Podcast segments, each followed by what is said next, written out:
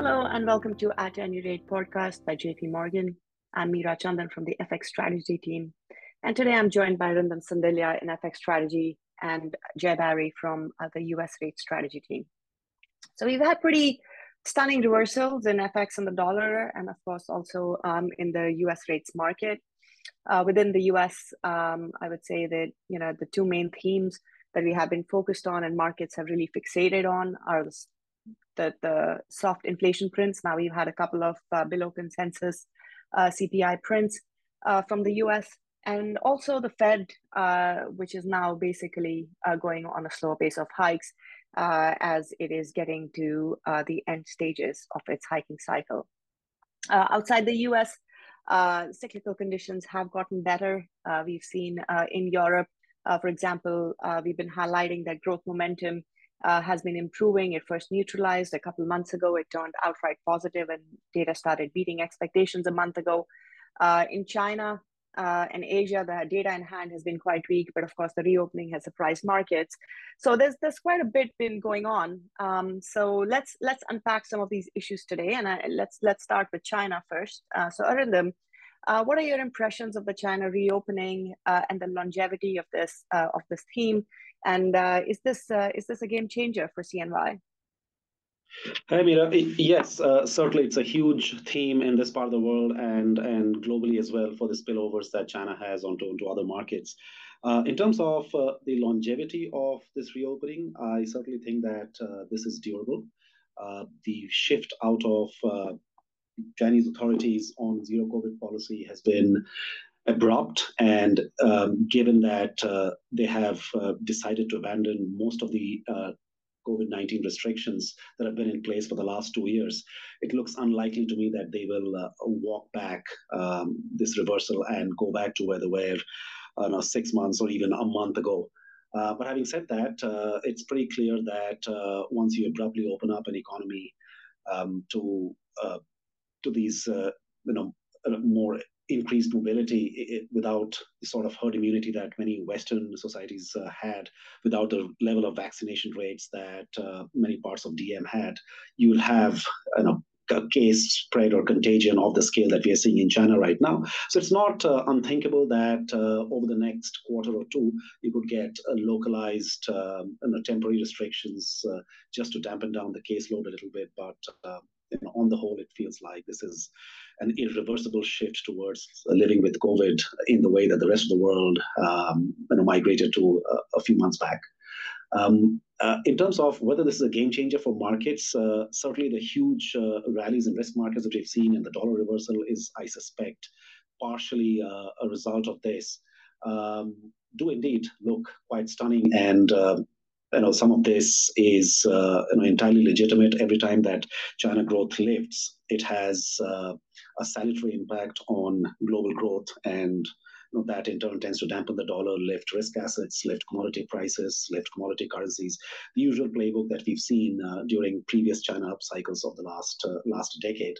But having said that, uh, I do think that there are certain pockets here that look like they are overrunning a little bit, and we have certain biases about you know, which pockets are probably safer to bet on as China reopening plays and others. So we are a little you know, uncomfortable with the rate at which industrial commodities have, have run in this cycle, and commodity currencies like Aussie and Rand and Chile have, uh, for example, uh, raced higher. Uh, we certainly buy the, uh, the services beneficiaries like Thailand, for example, as, as reopening plays on, on China. But uh, this is a very different reopening cycle, which is centered on services and consumption. This is not focused on uh, fiscal stimulus, fixed asset investment, housing revival, et cetera. And, and hence the pattern of this recovery, which has so far been indiscriminate across assets, does look a little off to us. Okay, so does this um, then change the way that you're thinking about uh, your bias on C N Y? Um, and then, of course, there's the question of how does this actually spill over? What's the best way for uh, for investors who are looking to um, sort of position for this China reopening? What's the best way for them to do that in the region or in F X? Yeah, no, see, um, China reopening will uh, necessarily have some uh, C N Y effects. Uh, it's just not clear that those effects are as clean, as one-sided as the market makes it out to be. Um, you know, just looking at this big uh, down move in dollar C N Y from seven thirty to six ninety-five, it would seem like China reopening is uh, is a clean C N Y positive.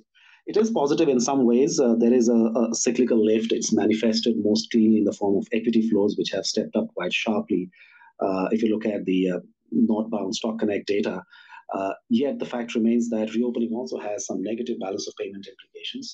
Uh, more Chinese tourists will uh, go out over the next uh, year.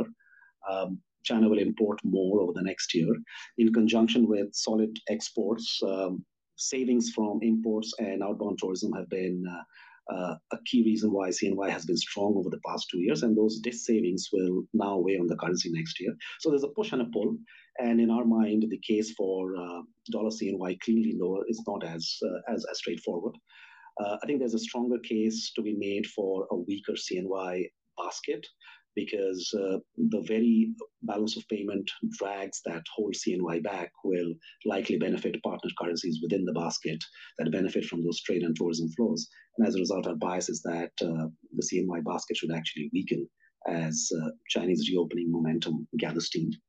Uh, in terms of uh, spillover candidates of China reopening uh, on the region, we feel uh, Thai baht is the best positioned to uh, capture this outbound uh, Chinese tourist dynamic. In twenty nineteen, Chinese tourists contributed about twenty-eight percent of inbound Thai tourism. Um, Chinese tourists also happen to be better quality tourists in that they stay longer, they spend more, and as a result, the uh, the current account surplus effects of that spending on, on Thailand are, is, is actually quite a bit pronounced. And uh, this is our number one pick as a spillover play in the region. Uh, as I said earlier, we are not so sure about the industrial spillovers of China reopening onto the likes of Aussie and some of the higher beta commodity currencies in E M, like uh, South Africa and the Chilean peso.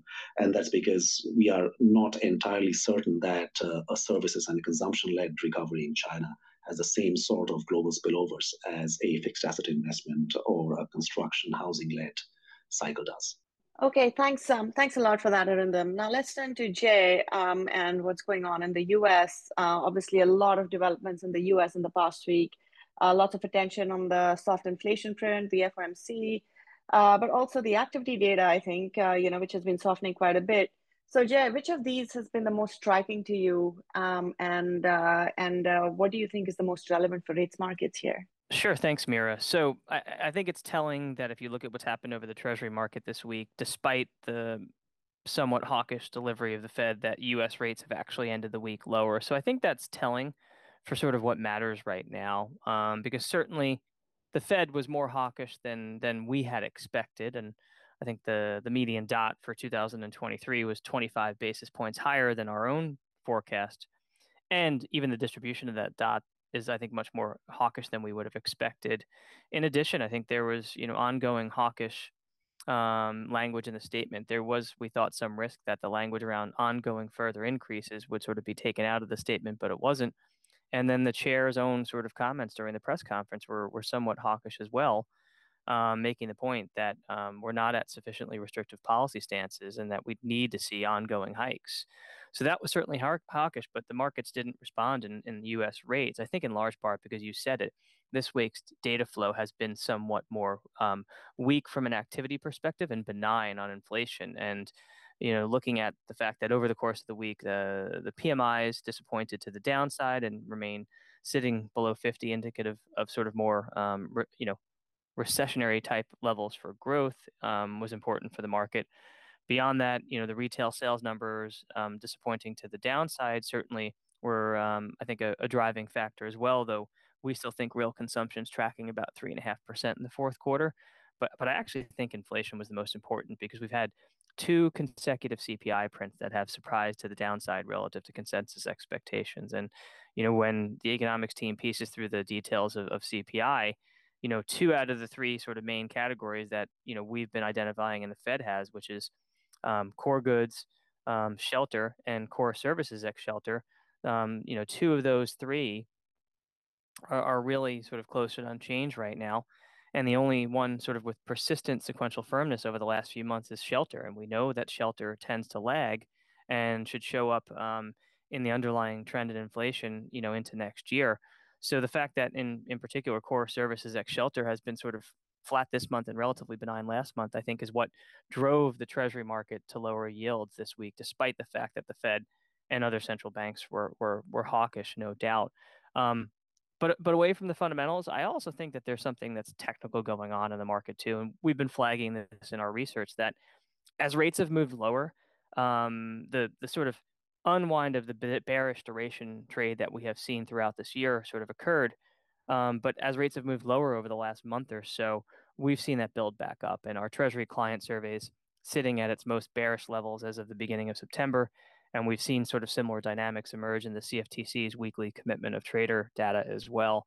And most of this data is captured prior to the Fed meeting, but I wonder the muted reaction that we had to the Fed on Wednesday, whether this was an opportunity for investors who were residually still bearish um, on duration and positioned for higher yields to unwind those trades, simply because I think, you know, we've actually now gotten in the rearview mirror the last meaningful trading days of two thousand twenty-two with the Fed decision on Wednesday, the Bank of England and the E C B on Thursday, um, so that this has been a reason for investors to reduce risk, um, particularly knowing that we've got some sort of very dicey liquidity dynamics ahead of us as well. So I think, as everyone is aware, Treasury market liquidity has been low this year, which has been related to high macro policy uncertainty and high vol. But we're also at a seasonal point of the year where it tends to decline pretty sharply between Thanksgiving and year end here in the U S, with the biggest part of that decline coming in the last ten days of the year, which is where we are right now. So I, I wonder, you know, certainly like while the, the the underlying data pointed to a moderation in inflation and weaker growth, which would be supportive of lower yields, whether there's been an additional layer that has come from here from the technical side of the equation, given what we saw in, in technical dynamics heading into this week as well. Okay, so uh, the interesting thing here is that ten-year yields have already uh, collapsed uh, to your three forty target. Um, what is the outlook now going forward, uh, now that we're here? Is there any changes in views? Yeah, I think tactically we're actually setting ourselves up a little bit bearishly here for a number of reasons. You know, first, I think the move that we've had from the local peak in yields just a few weeks ago is very much consistent with what you'd expect for when the Fed actually goes on hold. But if our modal forecast comes to fruition and we see uh, fifty basis points more of hikes between now and the March meeting, that rally would be pretty early compared to anything that we've seen in a prior tightening cycle. So that would sort of suggest that we've done a lot of the Fed on hold trade here, um, which is sort of reflected in our forecasts as we move into two thousand twenty-three.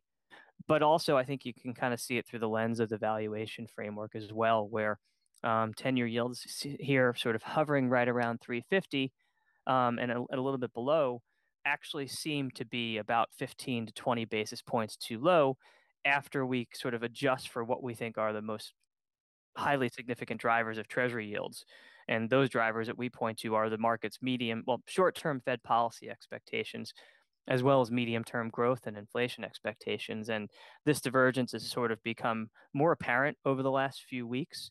So with the Fed on hold trade being done somewhat early, with valuations looking somewhat rich, you know, I, I actually do think that the tactical setup is turning somewhat more bearish here, um, just from a you know pure mean reversion factor, but also beyond that, the fact that the other D M central banks, and in particular the E C B, surprised to the upside this week. That's meaningful for U S rates as well, because I think on a partial basis we have found that, given the global nature of inflation and central bank policy tightening this year, that Treasury yields have displayed a high degree of sensitivity to sort of what's happening elsewhere in the world, and they've decoupled a bit from from bunds lately. And just sort of hearing our colleagues in, in Euro rate strategy talk about the near-term bearish follow-through risks in bunds, if that's the case over the balance of the year, then that would sort of risk higher Treasury yields as well, which is why I think over the very near term, we think that there's tactical scope for yields to move a bit higher, um, even though you know it's very obvious, as we talked about, that the activity and inflation data are supportive of lower yields overall. So Meera, you know, now sort of we've covered sort of what's happened in U S rates this week and, you know, what we think the path is ahead over the very, very near term. Um, maybe if I can just turn it back to you to talk about F X. Um, you spent some time talking with Arindam about China and the U S. What do you think that all means for the for the broad dollar as we look ahead? Uh, sure, Jay. So in the year ahead outlook, uh, we had laid out a case for a defensive view of the world in two thousand twenty-three. Um, and we highlighted why we thought the relief uh, sell-off in the dollar purely on the basis of Fed pause uh, was expected to be actually quite short-lived and fragile. Uh, the idea there was that if you have uh, the U S dollar, a defensive currency, yielding five percent, and you combine that with quantitative tightening from G four central banks, that's the largest uh, post-G F C, uh, you know, that should basically make the bar for uh, investors to go down in credit, down in risk, uh, quite a bit higher.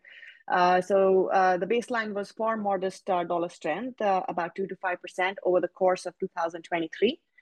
But uh, importantly, with more differentiation, you know, focusing more on sort of the more vulnerable parts of the uh, universe, such as uh, cyclical high beta uh, currencies.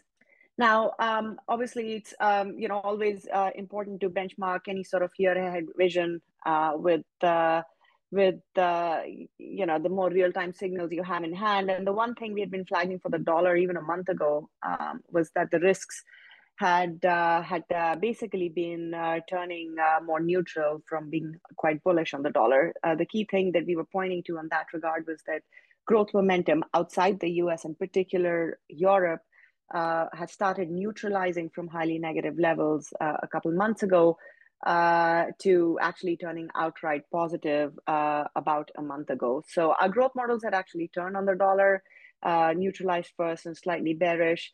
Um, and of course, uh, what's happened in the past month, as condition as as um, as the year has gone on, is that this was ident uh, this uh, dynamic was quite intensified. It was almost a perfect storm, really, because uh, the China reopening, uh, as Arindam said, was a lot quicker, a lot more abrupt, uh, and earlier than expected. Uh, you also had, uh, uh, on top of that, for example, the European data continued to surprise to the upside. For example, you had the P M Is today, once again, actually beat expectations, uh, putting some upside risk to the growth forecast there. And then on top of that, of course, on the U S side of the equation, you had the two back-to-back soft inflation prints and a slower pace from the Fed. So all in all, look, a pretty perfect storm uh, to interrupt some of the momentum trades that we saw all of two thousand twenty-two. Now, where do we stand currently? Look, we're still, um, you know, all of our um, dollar uh, longs, we, you know, the, the dollar sort of bullish exposure, uh, we had been expressing through fair, fairly cautious uh, expressions of the view through options and such. Uh, and we had done that about uh, a month ago just to sort of uh, uh, limit uh, limit any sort of uh, damage from uh, this kind of uh, flux on growth. Uh, where do we stand currently? We're not chasing this dollar weakness versus high beta currencies in particular. Uh, you know, the key issue and the fly in the ointment for us is U S recession risks. And I think uh, that that is really the key issue here. Yes, you're seeing an abatement in, um, in inflation. That should be good. The Fed's coming to a pause. That's usually good. Should be a relief. The problem is that U S data on the activity side is rolling over quite substantially, and uh, the odds, I think, of U S recession risks stay quite high. Uh, so overall, um, you know, really think that the cyclical uh, high beta currency space uh, actually remains quite vulnerable, and that means that the dollar uh, is really going to struggle to uh, continue to weaken from here quite substantially. Uh, if we do have evidence of a soft landing in the U S, absolutely, one could uh, one could sort of uh, suggest uh, that uh, that you know the dollar should eventually weaken, but I think the jury is still out um, on that one. So I would say overall, uh, that's a long-winded way of saying that we're less convicted near term on the dollar direction. Focus instead is really on other themes. So we do like uh, sort of idiosyncratic ways to, for example, get exposure to U S uh, recession risks. Uh, short the Canadian dollar is, uh, for example, uh, uh, you know, one, one theme to consider there.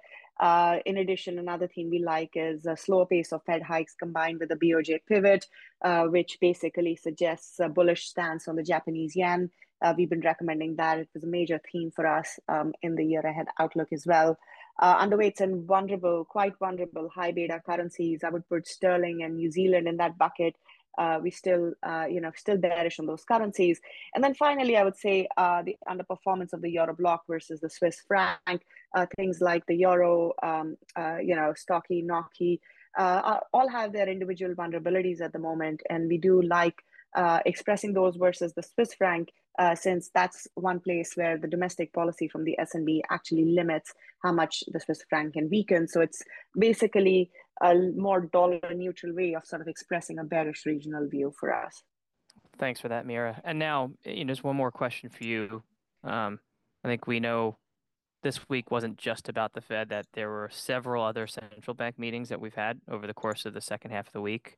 Um, what do you think the main takeaways are for F X from them? And you've talked about them just a tiny bit. Could you, could you get into a bit more detail? Sure. So I'd say um, the biggest surprise was from the E C B uh, for markets. They were uh, they were uh, more hawkish than expected, went so far as to say that market wasn't appropriately priced to the extent of hikes they could deliver. And, um, you know, I, I personally think that, um, you know, the fact that they were hawkish actually, uh, you know, should have been queued up by the fact that actually the the recession um, that, and the growth drawdown that we're seeing in Q four is, hasn't actually been as deep as expected. Um, so, um, you know, that was sort of added, um, you know, added impetus for Euro to make uh, a new local high. Uh, I would say that, you know, does it change our sort of regional uh, bearish Euro uh, view? Not really. Uh, I, I just think that uh, any bearish uh, Euro views are much better expressed through Euro Swiss than Uh, then via euro dollar, just to keep the U S uh, side of the equation, out, you know, the U S uh, sort of out of the equation here. And you can see that euro dollar has bounced ten cents, but euro Swiss has actually been relatively resilient. So, uh, you know, still still like um, uh, the bearish euro view, I would say, uh, but expressed versus uh, Swiss. Uh, the Swiss franc, the S N B, uh, they matched the E C B. And there was no real change in the intervention language. I think, um, you know, uh, as I said, uh, we like we like the Swiss franc, um, and uh, even though the S N B may not be looking for a substantial more uh, currency strength, they're certainly uh, not going to be looking for currency weakness, and they we think will push back against that. Um, so from that point of view, there is a bit of an asymmetry on the Swiss franc here. Uh, Norges Bank and B O E, uh, look, the Norges Bank looks like it's close to being done. Um, it's not necessarily, uh, the Norges Bank by itself hasn't really been a game changer for N O K for a while. Um, and now that it's actually close to being done, uh, we think that uh, N O K can sort of uh, more conclusively trade in line with uh, risk sentiment. And, uh, you know, we are, uh, we are, um, we are bearish on, on N O K, particularly versus Euro, on a policy divergent story. And I would I would also say the Bank of England, they did have a hawkish bias, but like with some of these other high beta currencies that are vulnerable, uh, you know, a hawkish bias from the central bank is certainly not enough, we think, uh, for the currency, and we continue to be bearish on sterling as well. Um, so I'll stop there. Uh, for any further information on any of the views uh, discussed on this podcast, uh, please take a look at j p m m dot com. Uh, this communication is provided for information purposes only. Uh, please refer to J P. Morgan research reports uh, related to its content for more information, including important disclosures. Uh, two thousand twenty-two J P. Morgan Chase and Company, all rights reserved. Uh, this episode was recorded on sixteenth December two thousand twenty-two.